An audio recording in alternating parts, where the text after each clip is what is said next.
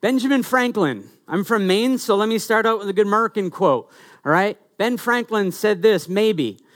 Beer is proof that God loves us and wants us to be happy. Right? I, am like, oh, that's a great quote. Then as I researched it, I don't think he actually said it, but that's okay. It sounds pretty good, so we'll put it up there with the maybe. And the reason why I want to start out with that is because, yes, while beer is wonderful, uh, it's not necessarily, you know, the deepest truth, right? It doesn't necessarily mean that, that God loves us, although it's good. Here's another truth God loves us. It's Valentine's Day, right? So we want to get our, our warm feelies on. Here we go. God loves us, so he sent us a letter on structure. Right? Imagine that. Valentine's Day, it's like, ooh, I get a little letter from Jess. I'm opening it up, and it's like new arrangement of the house. Like, oh, baby, I feel so loved when you tell me where the couch is going to go, right? But this is kind of what the letter of Titus is. And, and I, I, wanted to say it's kind of a boring letter, but it's not a boring letter because it is from God and it is about his, how his church is supposed to be structured. Uh, Matthew 16, 18. I'm going to read actual words in the Bible, not a screen. Uh, Matthew 16, 18, uh, book in the New Testament, uh, says, says this. Jesus says this. He says, I tell you, you are Peter, and on this rock I will build my church, and the gates of hell shall not prevail against it. So when we get into a letter like we're going to get into this morning, and over the next, I don't know, seven or eight weeks, we're going to be in this little letter to Titus, we need to keep this at the forefront that the church is not ours. We don't get to come into the church with our agenda. I think that the building should be like this. I think that the leadership should be like this. I think that the preacher should be this tall or this short. I think it should be this like that's really nice. We come in with all our preferences. But at the end of the day, we have to submit to what God wants because Jesus said it's him that's building his church. It's not our church. We might be a part of it and we're encouraged to be a part of it and be members of his church, but it's his church. And so we need to keep being reminded of that, especially as we see things that we're like, I don't know if I agree with it. Man, woman, guys, people, trying to include everyone here. If you read the Bible, you're going to see things every day that you disagree with. That's part of being a disciple of Jesus. It's not the other way around that Jesus is showing up at, with you in the morning being like, Oh, wise one, what would you like for me to change today? It's the opposite. It's that we show up with him and we say, I'm coming to you with all of these weird things in my life, what do you want to do? How do you want to change me? The church is His. This letter about structure is His. And you are probably going to hear things over the course of this series that you're like, I don't agree with it. And I say, good. I think that's actually a good thing because you need to wrestle that out with the Spirit of God.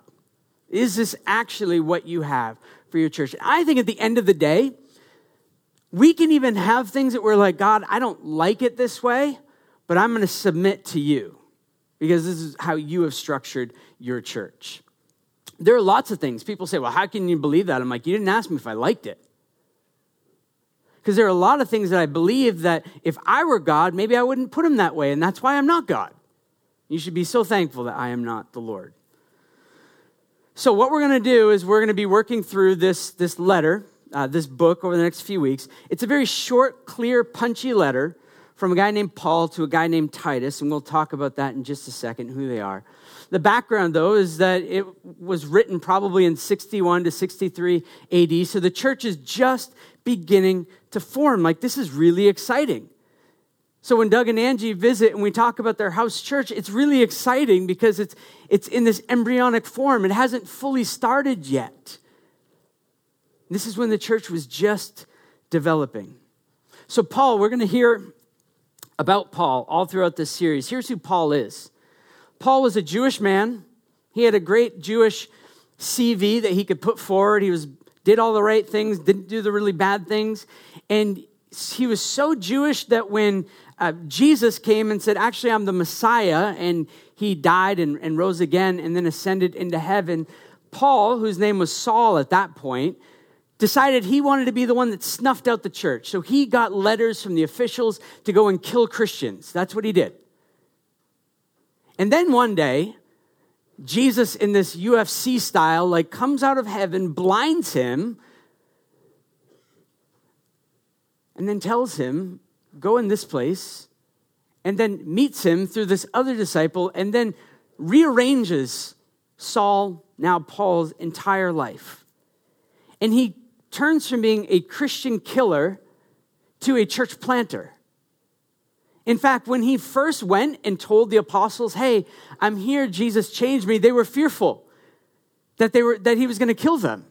Because they're like, When you left, you left a Christian killer, now you're a church planter? We don't get it.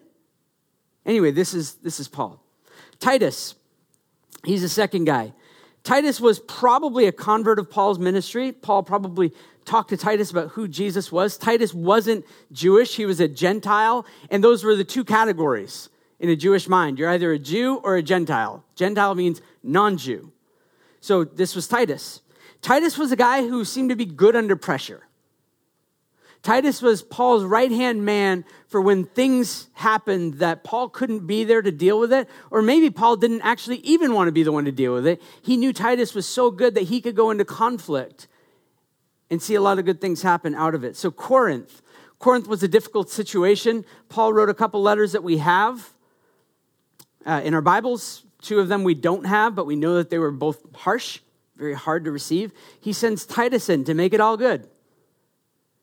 Paul wanted Titus to go into some of the most dangerous, hard situations because he trusted Titus to be on mission. And so, this is a letter from Paul to Titus as he left Titus on the island of Crete. Now, Crete, Crete is a little island, about 250 kilometers by 12 to 56. So it doesn't stay like this, it just gets wider and wider. So 250 kilometers by 12 up to 56 kilometers. And there was a church there. There was a church that, that was there. And Paul heard of this. And Paul made a visit to Crete at one point after he knew that there was a church there. But how is there a church in Crete?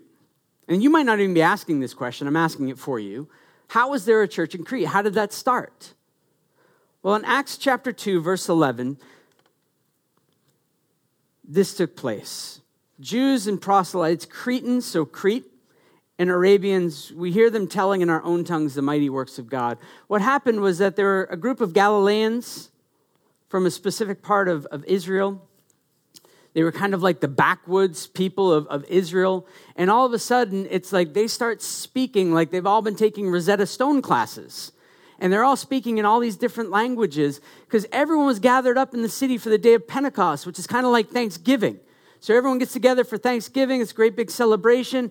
Loud noise happens in the city. These 120 Galilean backwoods people are together who believe in Jesus, and the Spirit of God comes upon them in such a way that they get these tongues of fire. And these tongues of fire, they're able to speak in new languages, and they leave the house and they start talking to people about who Jesus is in their mother tongue. It's a crazy thing.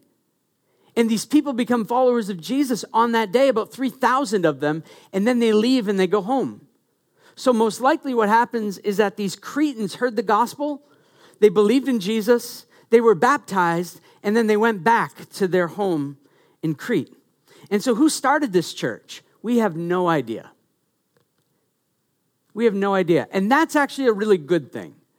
Because some of you are like, oh, I'm not in full time ministry. I don't have a pastor or elder title. I don't lead anything significant. And you know what? It was the insignificant people that we don't know their names who became significant to God and were sent back into their homeland to start something that had never been started before. You matter to God. You matter to God. God will use you in ways that you have no idea. This is what He does with us as people. It's huge. And then this gospel that starts in Crete just begins to spread all throughout the island. And so Paul, being a good friend, leaves his buddy Titus as he's going on, on this trip. He leaves him in, in Crete for two things. Titus chapter 1, verse 5. This is why I left you in Crete, so that you may put what remained in order and appoint elders in every town as I directed you. And I just love that first part. There's so many things that I don't like doing. And I want to just leave people there to put them in order.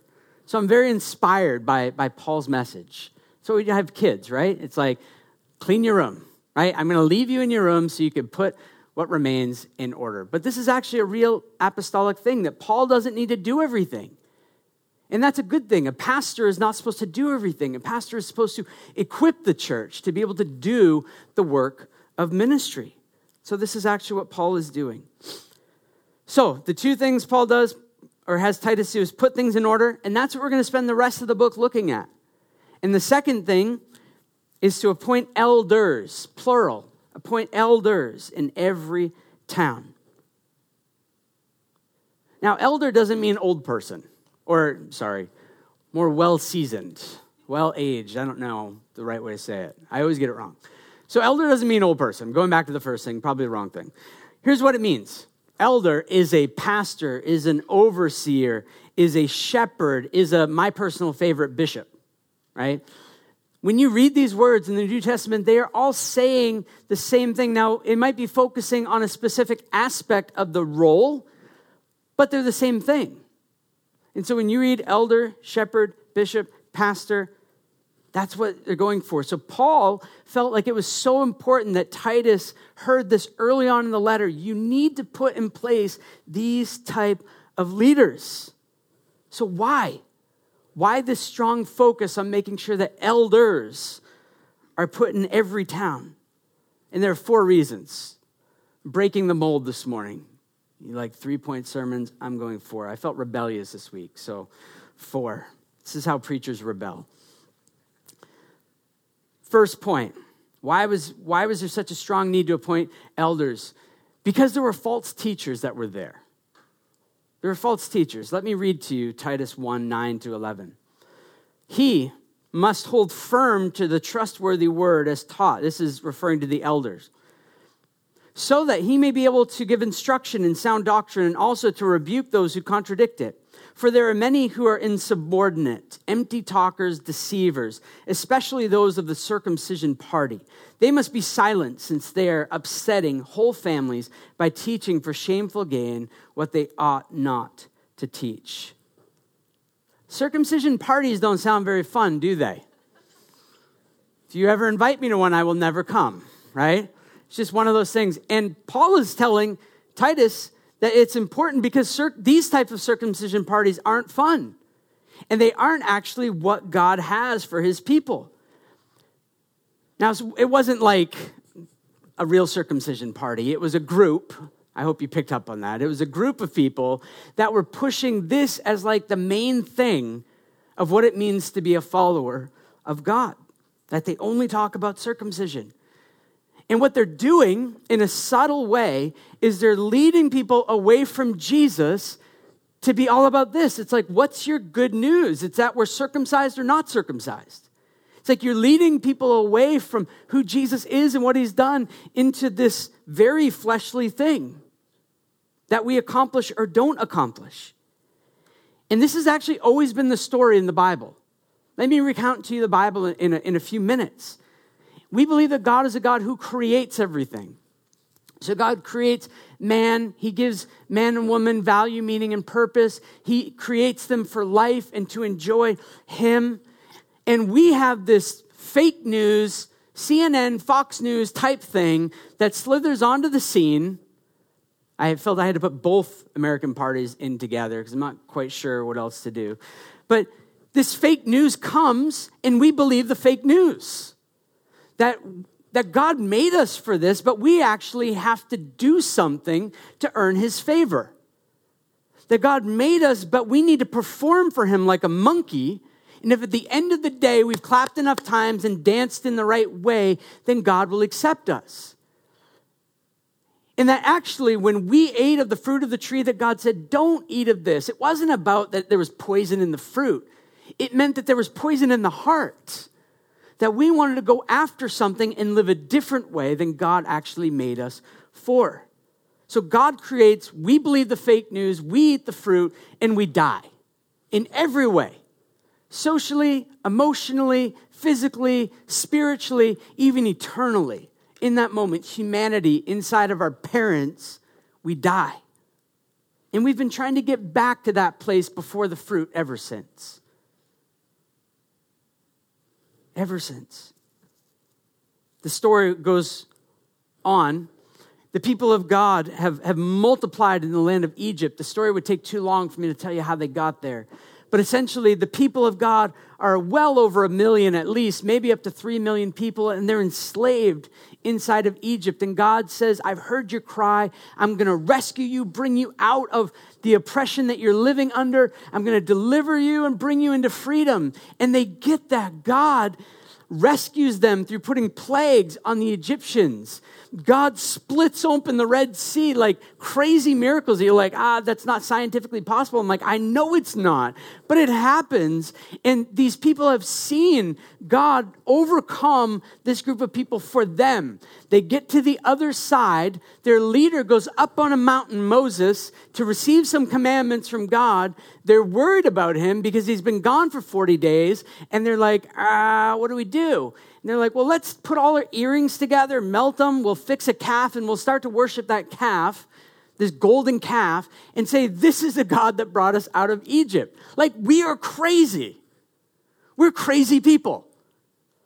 Clearly, this calf did not lead us out of Egypt. We've been following God, but because God can't be accessed for 40 days, we have to build this little moo and we need to bow down and dance and worship Him and have orgies around it. This is what we do as people. This is our story. And then God has mercy on them and actually comes back to them and leads them into his, his land. And then God saves. God saves his people through the cross and resurrection ultimately. That's what the Exodus was pointing to. Being liberated out of slavery was pointing to one day a Savior coming to liberate us from the curse that we've been living under ever since we as humanity ate that fruit. And so Jesus dies on a cross for you and I. Because we, we at our core, are what theologically we would call sinners. Now, some of you might not like that term, and that's okay again, we're going to hear a lot of things from Scripture that we don't like, but we have to wrestle through is this true or not? What it means to sin is actually to not be perfect. And I don't meet very many people that claim to be perfect.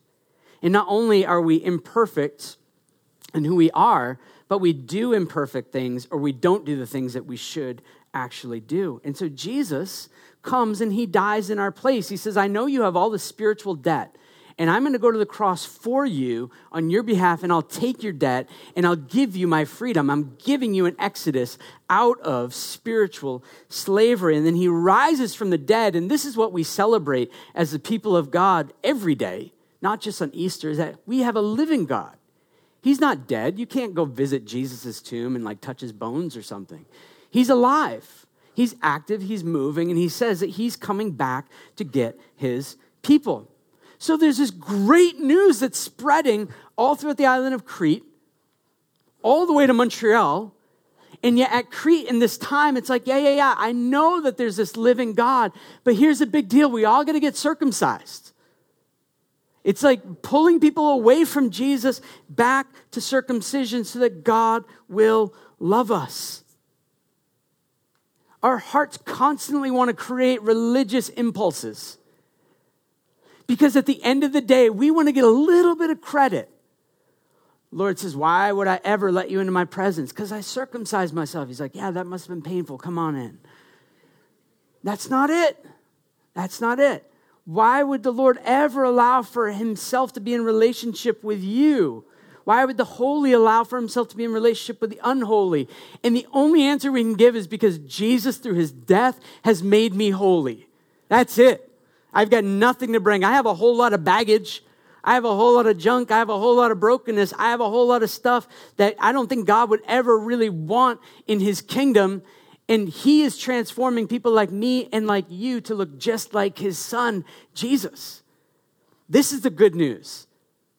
This is why we can't let false teachers say circumcision or obey this law or obey this law, or if you don't do this and you do this, then God will let you into his heaven and new creation and all that. Because that's bogus. It takes the whole ship and steers it away from the glory of God and t- puts it to another glory, namely ourselves.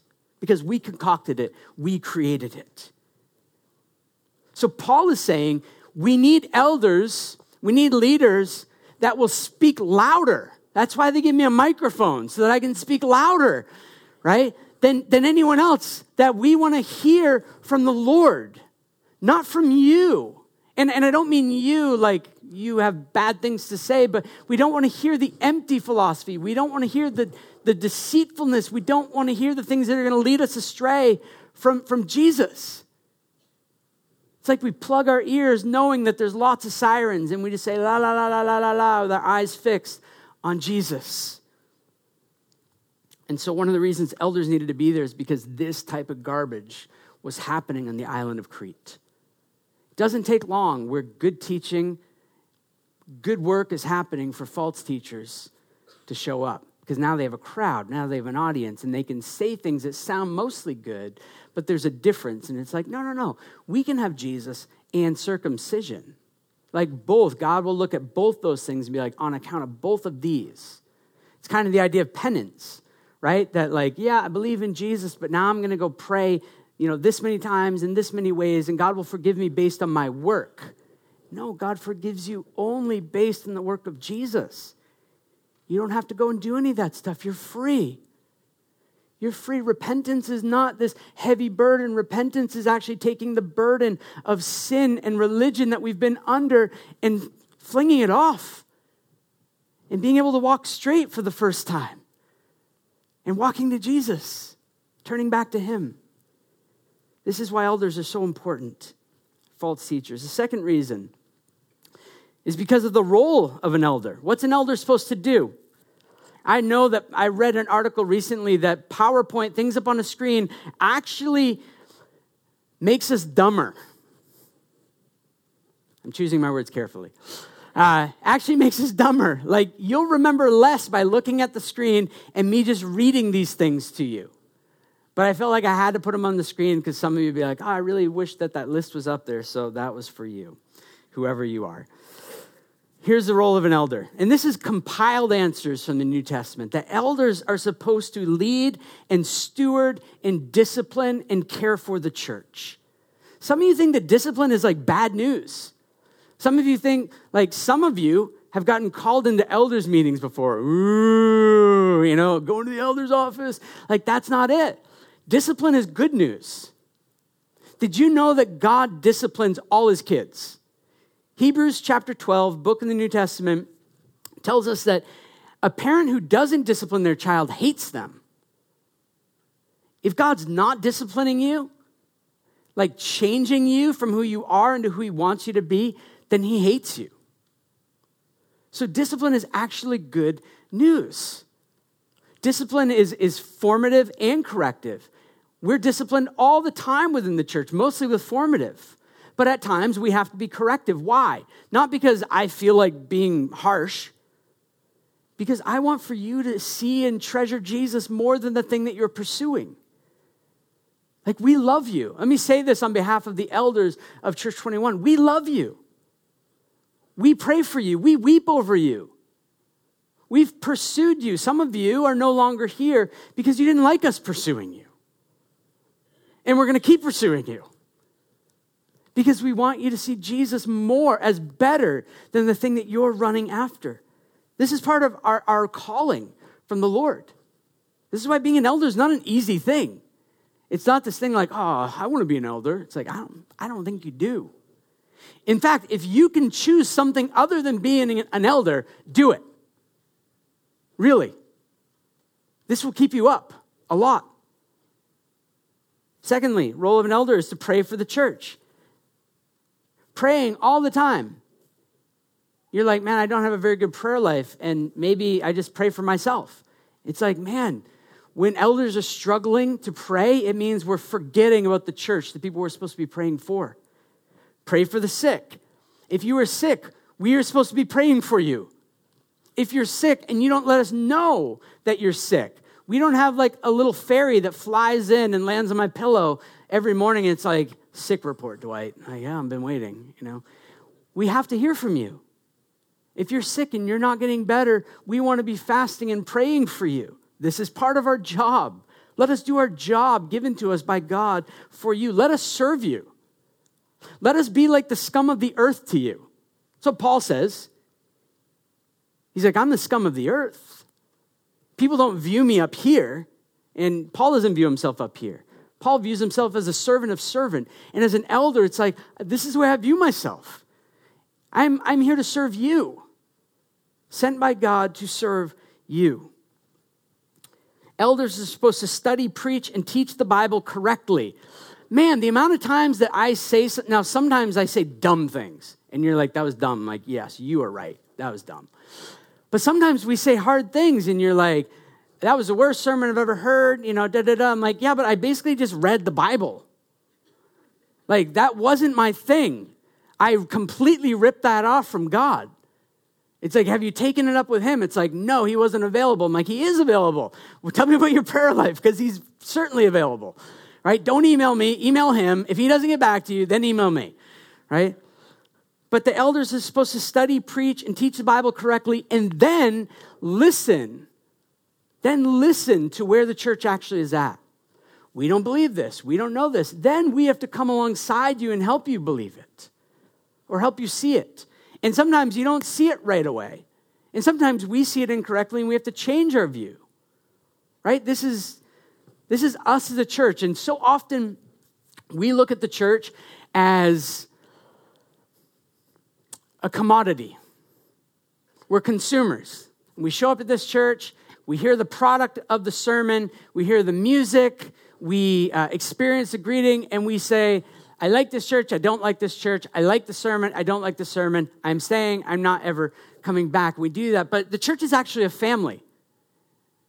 Church is a family. And what we're not going to do at the end, uh, so the elders, uh, Doug and Angie, they brought their two kids, Olivia and Sunny, and we have four kids. At the end of our time together, when, they go home, we're like, so which family do you want to choose? Like, what do you mean? Like, no, no, whose food did you like better? Whose cooking did you like better? Whose snacks did you like better? And we're going to let you be consumers of family. And if you like Doug and Angie, you're all dual citizens, so you guys can just head back to Maine and, you know, be fine. And you're like, oh, that's silly. That's dumb. But that's often the way that we treat the church. That we don't stick around for hard things. When something gets hard, we just bail. And I would encourage you not to just bail. When things get hard, it's like, oh, maybe something good is actually going to happen. Following Jesus is not all rainbows, unicorns, and candy. In fact, oftentimes it's really, really hard. And learning to be like him oftentimes feels like suffering because it feels like part of us is dying, and it kind of actually is. The old us is dying and falling away, and that's painful. Role of an elder is to protect from false teachers. I already went over that. But there have been times, so you know, that I have had dinner with people who have told me what they're going to do inside of our church. And they're like, no, we're going to we're to get involved in this and we're going to teach this. I'm like, you're not ever welcome into our church to do that. Yeah, but we're going, I'm like, no, you're not. And this is when in my mind I think I'm six, seven, right?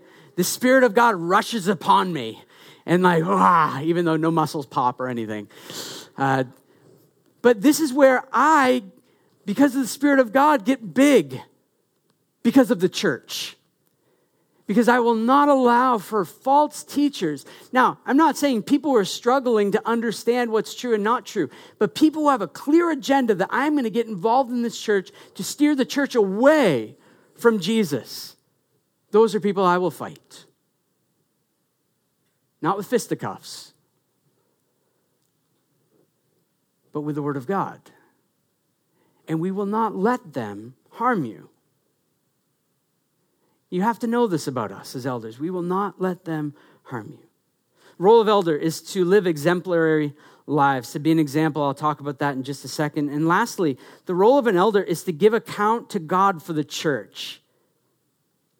One day, one day, I'm going to stand with the elders in our church in front of Jesus and he's going to say, I stewarded these people to you for this time. What did you do with them? Why did you do it? And I don't think that's going to be like a moment to push our faces into shame or like Jesus, just before he brings us into his kingdom, he's like hitting us with a guilt stick or something. But like we have to give an account because this church is not ours, it's not mine, it's his. This is why we take being an elder very seriously. This is why we take the Bible very seriously. Because we have to give an account. So, a way to sum up the role of an elder is that we care. We care for the church, we lead the church, we feed the church, and we protect the church. This is the role of an elder. Now, what kind of people do we want doing this job? What kind of people do we want doing this job? Because so often inside of churches, we can easily see a church is like a business. So, therefore, a leader who functions well inside of a business, a CEO, someone who understands organizations and strategy, they'd be a great elder, but not necessarily. Because God doesn't start with your competency, what you can do. God starts with your character. So we always look, as we're looking at elders, we're looking at the character first, then the conviction, and lastly the competency. And someone with character and someone with deep convictions about who God is and what he's done, you know, I don't actually really care all that much about the competencies. We can teach things, we can work with them. But it's these first two that we can't, we have, it's harder to teach character and, and conviction. And yet, this is what the Lord actually looks for. So let me read to you Titus 1 6 through 9. If anyone is above reproach, a husband of one wife, and his children are believers and not open to the charge of debauchery or insubordination, for an overseer, as God's steward, must be above reproach. He is not to be arrogant or quick tempered or a drunkard or violent or greedy for gain, but hospitable, a lover of good, self controlled, upright, holy, and disciplined. He must hold firm to the trustworthy word as taught, so that he may be able to give instruction in sound doctrine and also to rebuke those who contradict it. So we're going to move pretty quickly through this list because I think it's self explanatory. But this should be what the elders look like in this church and those who would desire to be an elder. Um, also, there, there are three different lists in the New Testament one in the book of First Timothy, Titus chapter 1, and then First Peter as well. All of them are, are very similar. There's no one list that's against the other one. I think that the reason why the lists are a bit different is because of contextualized needs, which makes a lot of sense. So, there are five major things that I just want to bring to the surface. Number one is that an elder is supposed to be above reproach above reproach. This is kind of the catch all term that every other thing falls into, but this means that they're blameless. Not perfect, but blameless. That there's no accusations that are underneath the surface. That their, their public life matches their private life. Now, they might be a little more grumpy at 5 a.m. without a lot of sleep, but like give them a coffee, a little bit of time, right? And they come around. So this isn't perfect, but it's blameless. In fact, being an elder should mean that it's it's hard to say the most humble because then you're really prideful. But they should be people who are pursuing humility, who are open about their faults, who are open about the mistakes that they made, that are open about if we're wrong in a situation, even with you, it's like, oh, I didn't understand that. I'm so sorry that I didn't ask that question first before I made this assumption. Right? There should be humility oozing from the elders. To be above reproach means that you can't really accuse them of anything in terms of biblical standards. The second one is that they would be a one woman man. A one woman man. Now, if you're single, this doesn't mean you can't be an elder. You can be an elder. Uh, what this is protecting against is from people that have many wives, right? It's like, I'm, I'd love to be an elder and I brought my seven wives with me. It's like, uh, one woman man. Um, let's work this through. How did you end up in that point? And this was real in that day. That, that what Paul was pushing for was for man to be married to one woman. And so, if married, if you are married, the requirement is that you'd be faithful and devoted to your wife, that there's no mistress emotionally or physically. And this is such a tragic thing inside of ministry. There's so many, so many. I know of several guys who have lost their ministry not because of physical affairs, but emotional affairs that they've had. And so we, we keep a, a tight ship. We, we know of what's going on within our elder team. That we want to make sure that there's no mistress for any one of our, our elders. The, the marriage of an, of an elder, a spouse, should be in one that's worthy of imitating. Should be one that when you say, what, what would my marriage look like? Ah, that. That's what I would love it to work, look like. Now, this brings up a question which I will address. Uh, I want to do it rather quickly. A whole sermon could be given to this, but uh, the question comes up around this text well, can a woman be an elder? Is that, is that allowed? Because you're just talking about guys up to this point. Could a woman be an elder? I would say this that God's structure is, is this God's structure is gender equality, yet role distinction. And I know that some of you are going to hear what I'm about to say and be like, oh, I totally disagree with it. And I, and I want for you to remember what it said at the beginning. It doesn't mean that we all started by agreeing with all these things. That there, if we're submitting to the Word of God, then we actually have to study the Word of God and know what He's saying and lose our preferences for what we want and get under His preferences. So, this is what we believe that there's gender equality, that men and women completely absolutely equal in every regard. There's no way that a woman is better than a man or man is better than a woman. And we have stereotypes around that, but like that's just not that's not there in scripture. That there's complete equality. But what also is in scripture is that there's a role distinction. There's a role distinction. And this role distinction is true in the home and the church.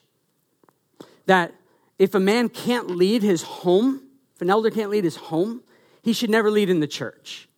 You get qualified to lead in the church because of how you're leading in your home.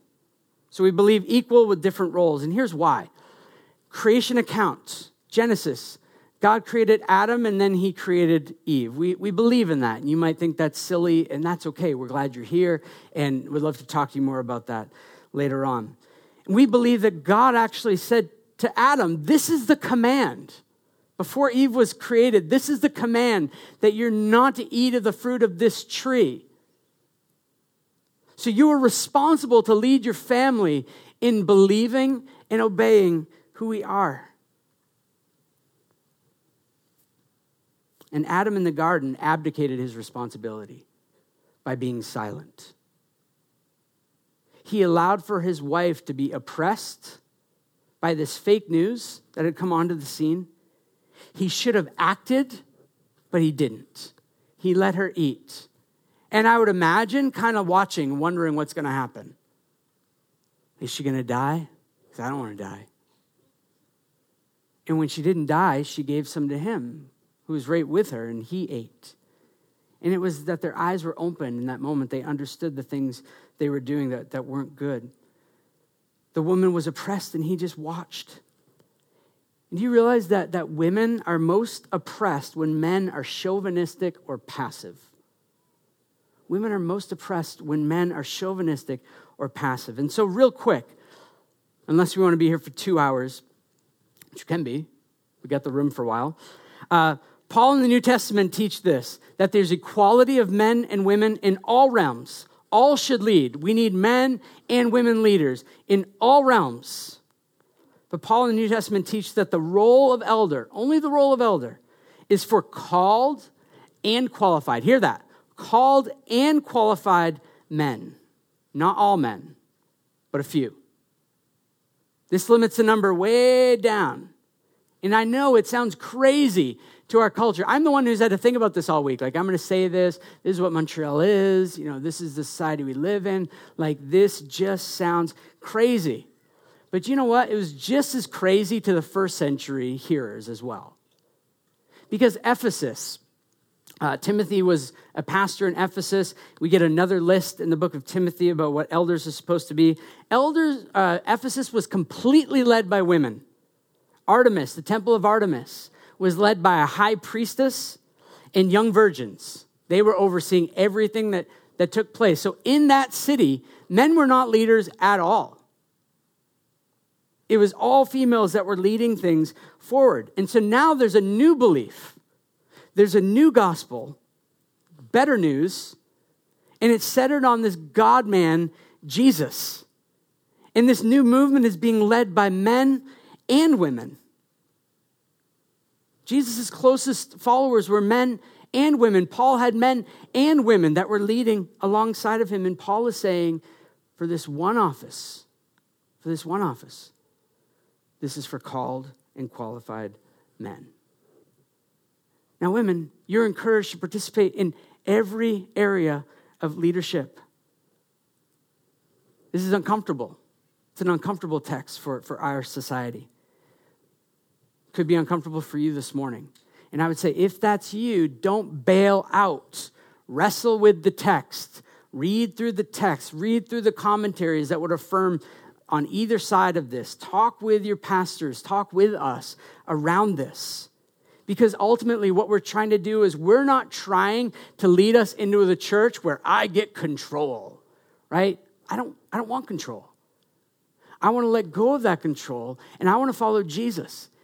And if I believe that Jesus was saying something different in his word, that's what we would do, even if I disagreed with it. It's like, Lord, you got to change my heart around that. So I would say on this, on this very cultural, sticky issue, that we need to be people of the word and that we submit to what God says here. And also, if you come to the understanding that, you know, I don't actually believe that, it's not a divisive issue or it doesn't have to be a divisive issue. So I'd invite further conversation in this. The third thing, I'm going to get back to the text. Third thing is that elders should not be arrogant, quick tempered, drunkards, violent, greedy for gain. Doesn't that sound like a fun person to have coffee with? Right? Oh, good. Elder Jordan's drunk again. Like, neat. He's throwing coffee at me because I didn't pray enough last week. Like, was, I'm so blessed by meeting with you, right? You wouldn't want to meet with someone like that. And these are all results of pursuing self.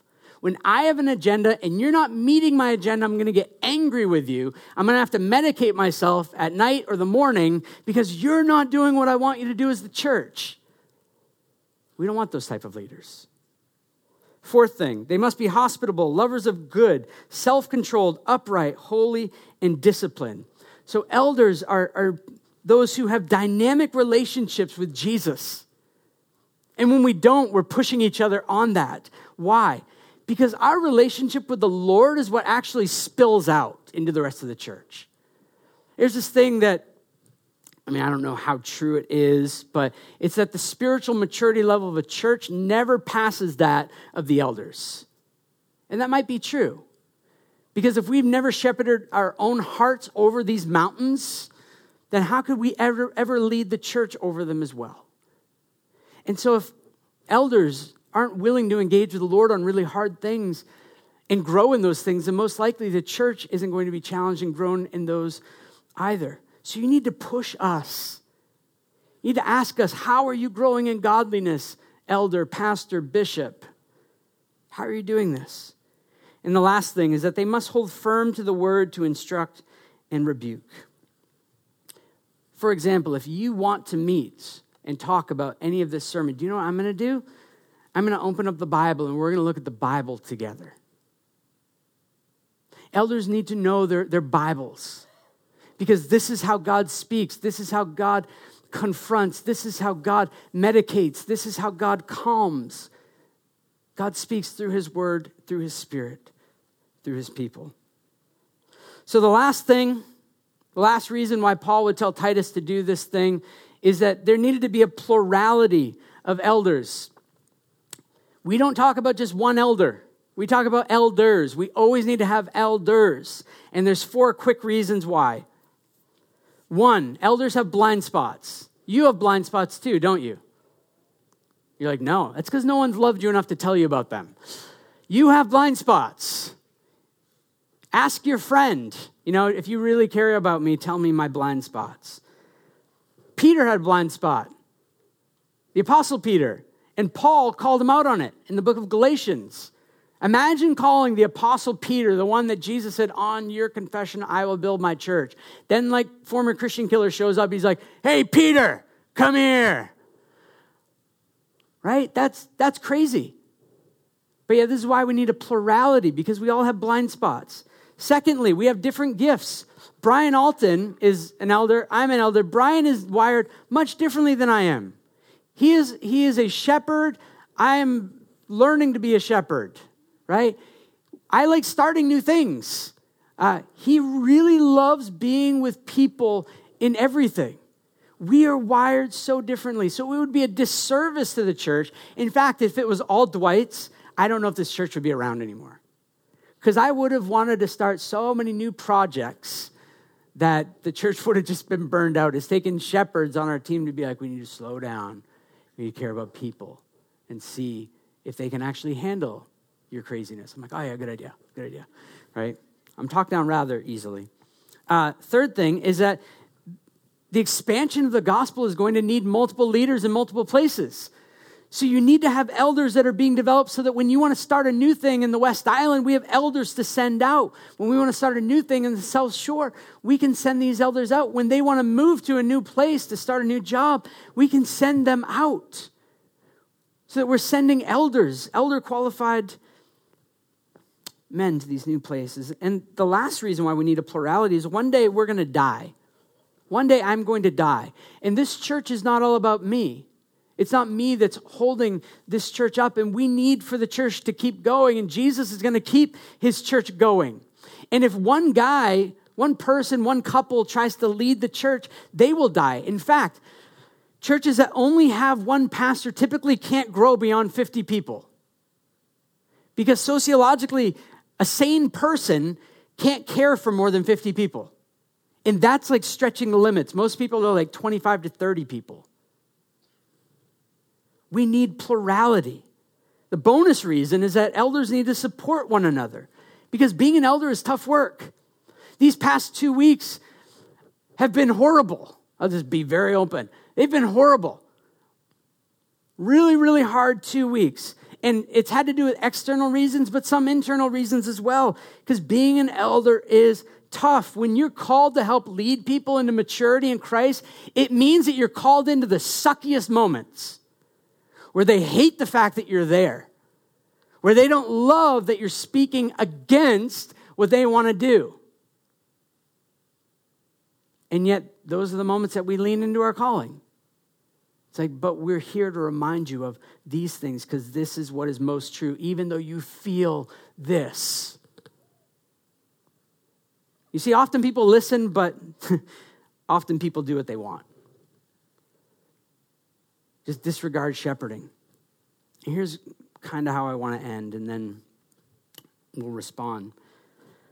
That God wants to care for you through visible, spirit filled shepherds. God wants to care for you through visible, spirit filled shepherds. I will say, like, I will, I have a Bible here. I can even do it. Like, I raise my right hand, do that whole thing, but I won't because that seems weird. Um, we are not interested in controlling you. We as the elders are not interested in controlling you. We're not interested in, in putting you as like a notch in our church belt. Like, that is not what we are longing to do. We want to help you do what is best and what the Lord actually has for you. We pray for you. We fight for you. Sometimes we fight with you. We plead with you. We weep over you. We chase you. Why? Because we want for you to live as Jesus wants. We want for you to learn how to submit your life and your desires and your feelings, which change based on what type of food you ate last night, right? It's the same for us too. We want to we want to be put underneath the lordship of who Jesus is. Elders are given to the church as a gift to you. You might be like, well, I wish I had different elders. I'm like, I'm sorry. But I'm not sorry because we are the gifts. We are the gift from God to you to help you grow in maturity. And you are the gift given to us to help us grow in maturity. And we are not a hierarchy,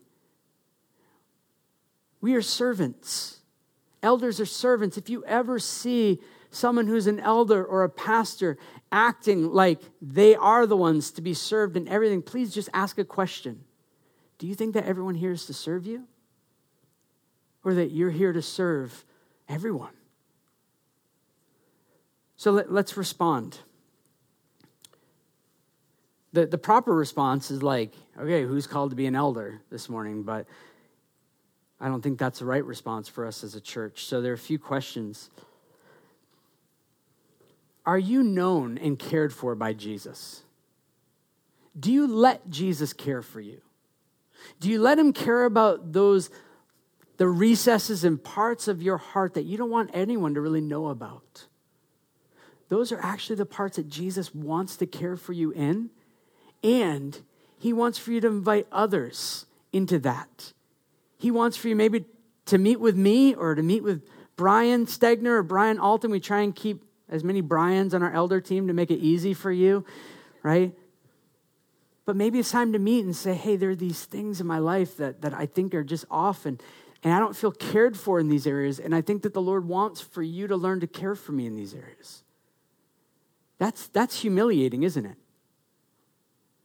It's humbling when you have to say, I don't know how to do it anymore.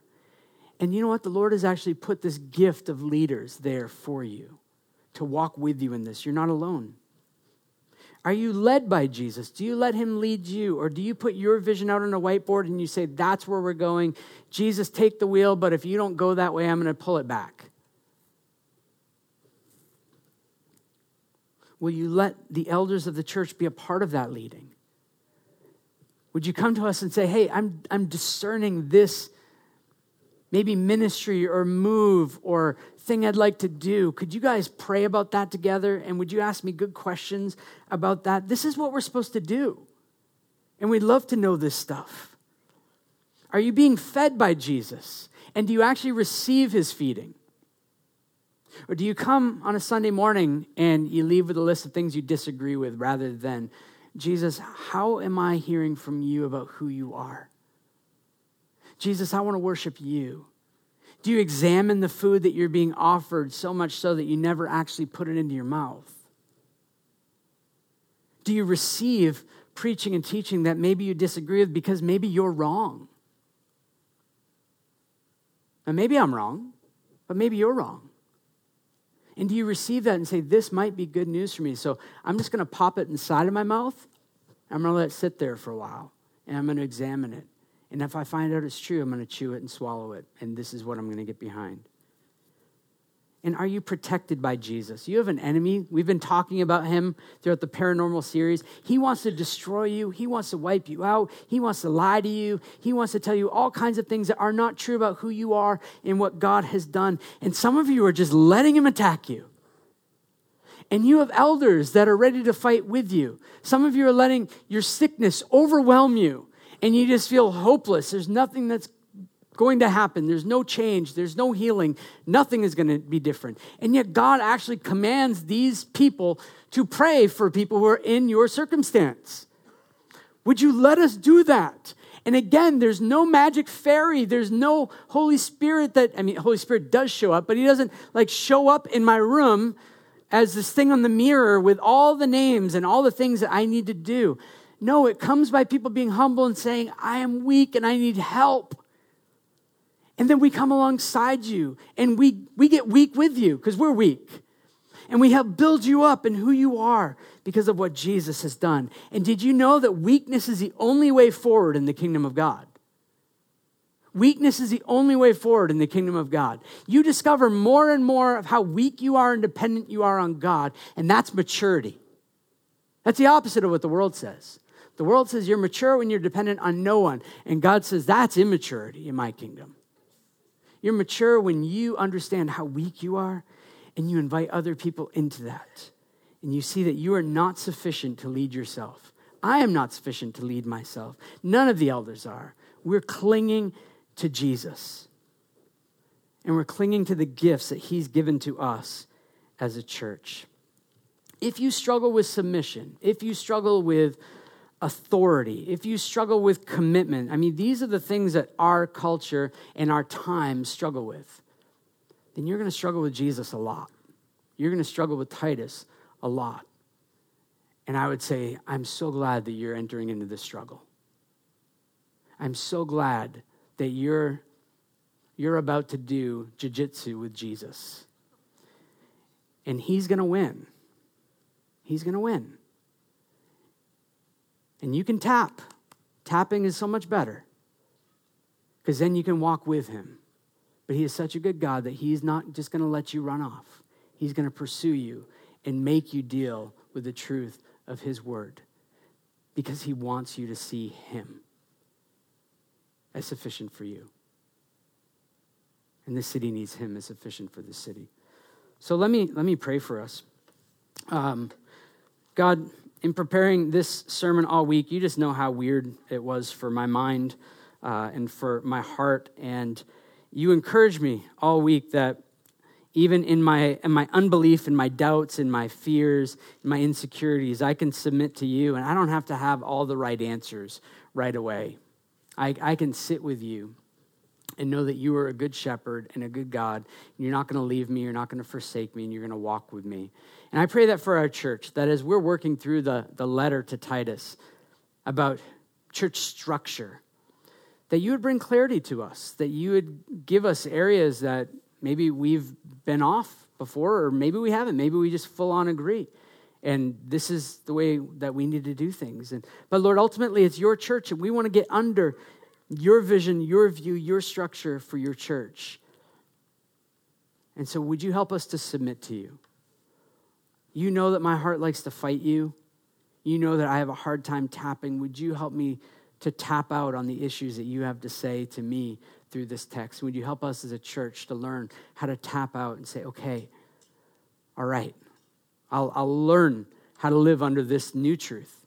And for those who are here who have been struggling their entire lives, trying to be the ruler and authority in their life, that this morning they might tap out to you, Jesus. That they might say, I can't lead my life anymore. I need to follow you, and your death on the cross was sufficient for me, and your resurrection was for me, and I can have new life in you. And I can, I can be incorporated into your structure. I'm, I'm a building block because of that, and that you would bring those people hope. Lord, our, our city needs a church that's not divided.